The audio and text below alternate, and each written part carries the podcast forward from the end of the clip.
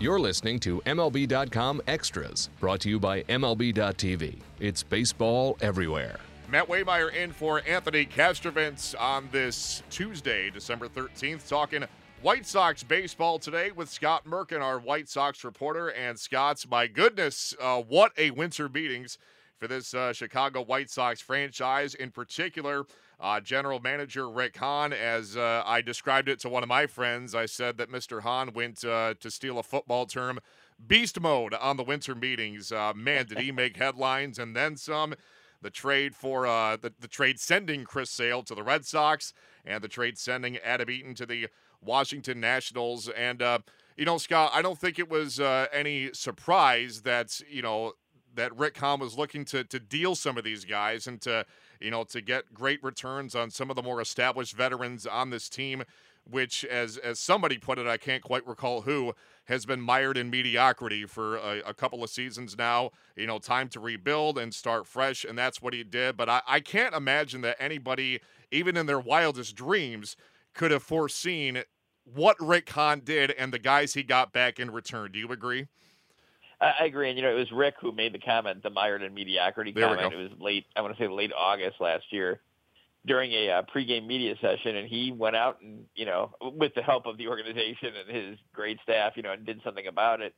You know, I, it, it's interesting. I think Rick is probably on an unofficial basis has won two of the last three uh, winter meetings, and, and then the third one, which was last year, he acquired Brett Lawrie during it, and then set up the move to acquire Todd Frazier. I believe it was about a week after so, you know, he had a pretty good one there too.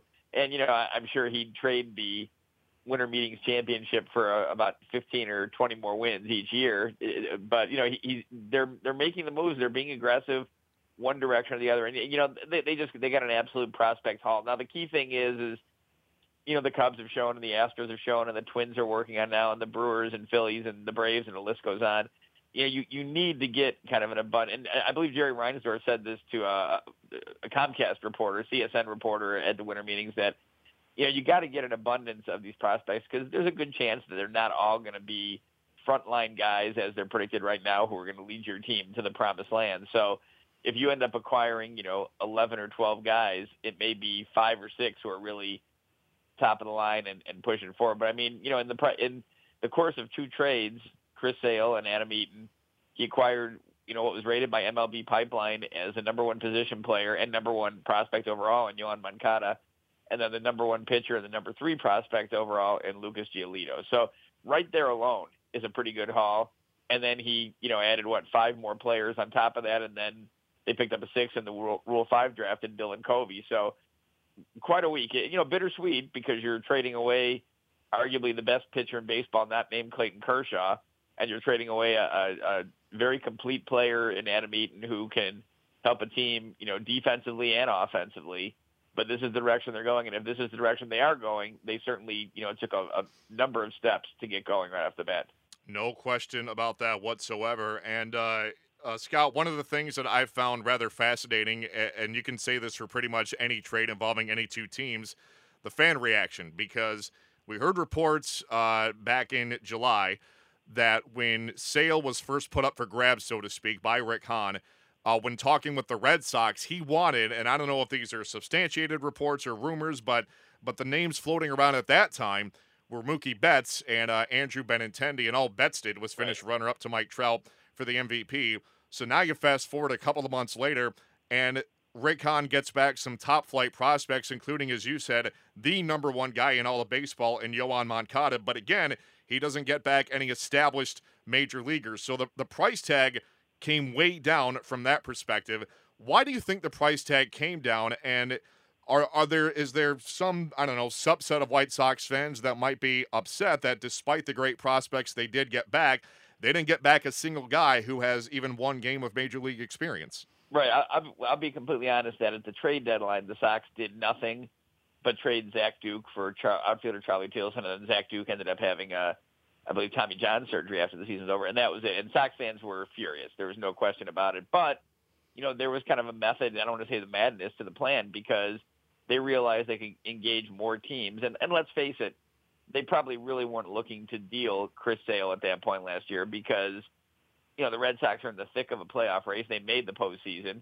Granted, they went out in the first round, but as you said, Mookie Betts, who you know reportedly, even from what I was told, they did ask for, and Benintendi both contributed. Betts was the runner-up and the MVP, and you know had a pretty good case to be the MVP.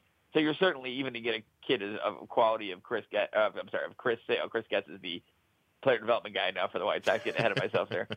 You're not going to give up an MVP candidate in season, and you know I think it's it's just a different time now, and now they're committed to that full rebuild where they're going forward. And yeah, I, I think there's a small percentage who would have liked to have seen, you know, uh, Giolito pitch in the majors last year.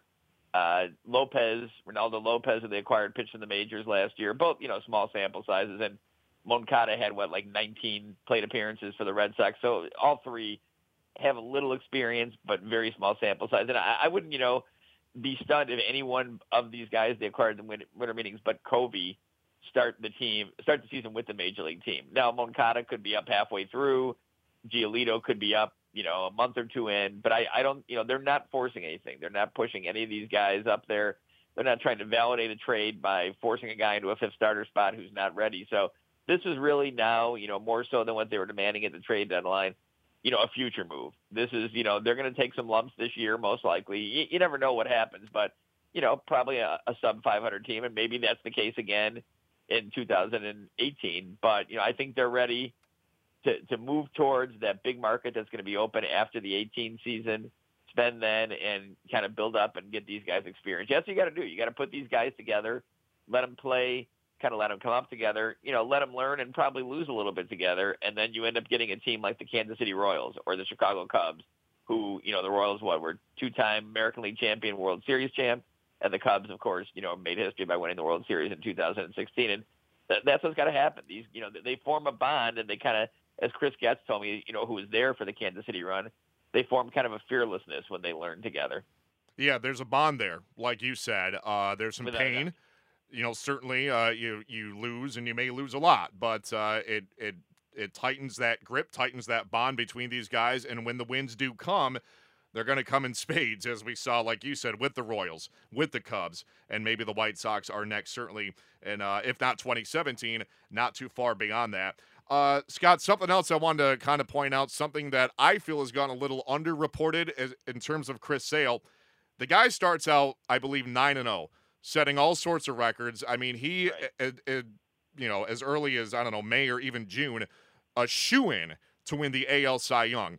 After that 9 0 start, very ordinary. Uh, is there something of a sense that, you know, the White Sox feel that maybe this is too dramatic because he didn't he wasn't lights out all year but maybe they're dealing a guy right now who isn't quite going to be what he's been in the first six or seven years of his career.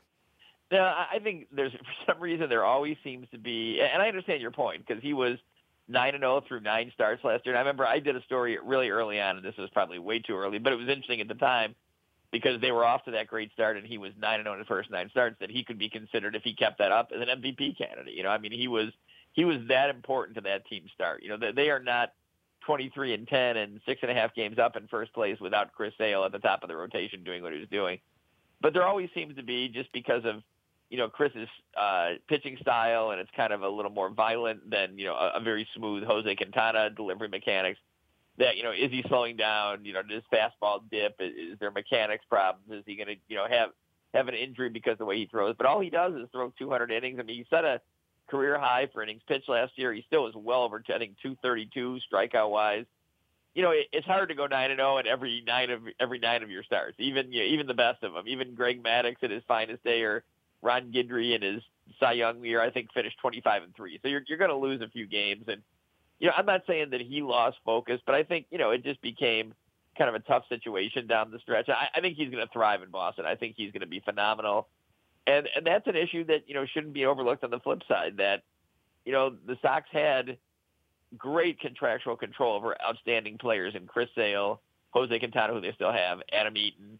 You know, and, and they made some you know some good moves. They made some moves that didn't work out so well, but they didn't win, and that's a big thing. You know, they had a chance. They really had a chance with two of the best pitchers in baseball at the top of your rotation, a, a young guy in Road Carlos Rodon coming on, and they didn't win. So yes, fans are excited and people are celebrating this rebuild, especially what Rick Hahn got back. But I think even Rick knows, well, we got to do this because it didn't work. You know, we, we failed. You know, there's no there's no other way to put it. We failed when we had a pretty good chance to win. They did good things to set themselves up and then failed. So now they're going a different way to kind of kind of see what they can achieve. But I think Chris is going to be great in Boston, and I think the Sox got a great haul, and it's both trades kind of being those you know win-win trades for both sides. And uh, Scott, of course, the other major deal, which came uh, just a day or two uh, after the Sale trade to Boston, uh, Adam Eaton goes from Chicago to Washington. And in return, uh, Rick Hahn gets back another great haul of prospects, as you said, highlighted by Lucas Giolito. And I think that's, you know, the majority of fans, when they first heard that deal, it was kind of, I think Bryce Harper spoke for a lot of people with his tweet heard around the world of just wow, dot, dot, dot.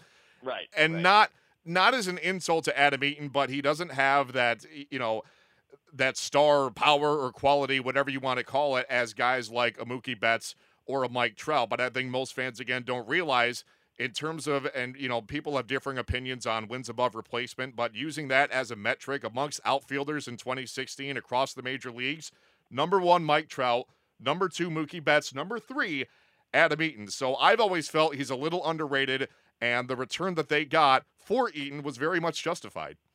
Yeah, you know, he's uh, two out of the last three years a finalist for Gold Glove. You know, in right field last year, I think he was only second to Mookie Betts, who won the Gold Glove and defensive run saved.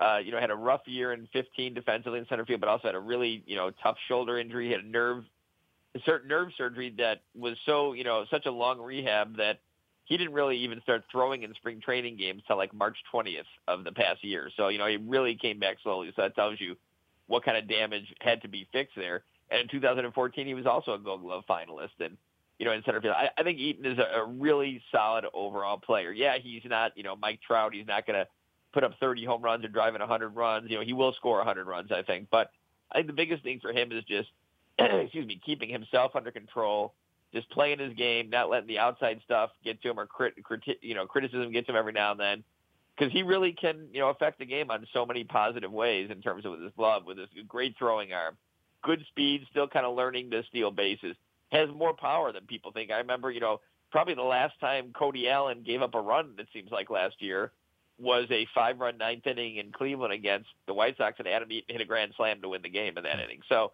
you know, he he handles good pitchers, he handles bad pitchers. He's he's a good overall player.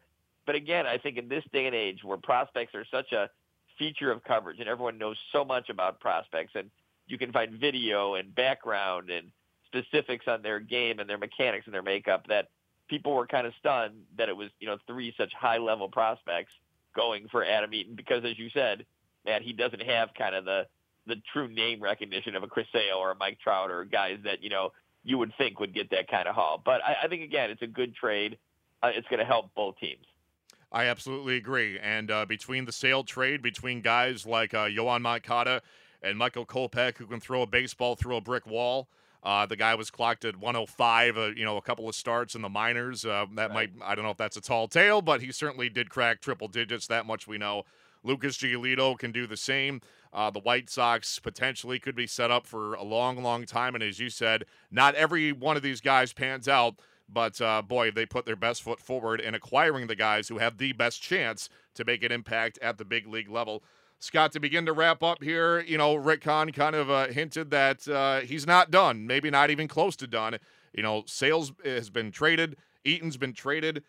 You've got guys like uh, Quintana, guys like Abreu, guys like Frazier. Where could Rick Hahn go next?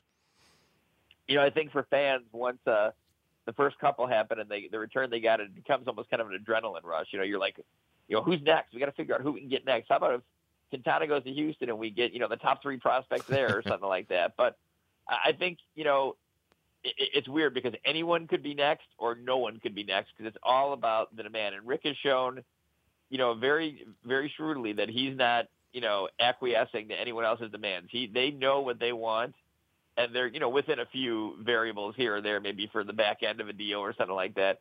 They're not moving on it. There's no reason to there was no reason to trade Sale. There was no reason to trade Eaton in terms of contractually or player demand or anything like that. But until unless they got what they wanted, and they did. Same you know goes for Jose Quintana, who I believe the Sox have under control through 2020 with a couple club options. So if Houston steps up or Colorado steps up, and meets the demand, then he may go. If not, then Jose Quintana may be the opening day starter for the White Sox and could be traded at the trade deadline, could be traded next offseason, or could continue going on with them. The same you know, I think it's a little less likely for a guy like Todd Frazier, who's a great clubhouse guy, one of the true power hitters in the game, but he's only got one more year before free agency, so I think you could see him move somewhere. Same with David Robertson. There's not a huge need for a closer on a team that may win 75, you know, games at, top, top point. Brett Lawrie's another guy who's got you know one year before free agency, and you know Melky Cabrera the same thing. So I, you know I think anyone is out there if the right trade comes in for Jose Abreu, they'll make the move. If not, then they'll you know go on with this ongoing process and see what happens a month or two down the line, or three or four months down the line. A lot of moving and grooving on the south side. That is uh, no question. The White Sox keeping Scott Merkin quite busy these days. Scott, we thank you so much for the time on this Tuesday. We will catch up again with you soon. In the meantime, Matt Waymire signing off for MLB.com Extras, Chicago White Sox. MLB.tv Premium, the number one live streaming sports service, is celebrating 13 years. Watch every out of market regular season game live or on demand in true HD. Real time highlights, live look ins, pitch tracking widget, and more. MLB.tv Premium includes a free At Bat 15 subscription. Watch live baseball on over 400 mobile and connected devices. Watch at home, in the office, or on the go every night on every device. Blackout and other restrictions apply. Visit MLB.tv for details.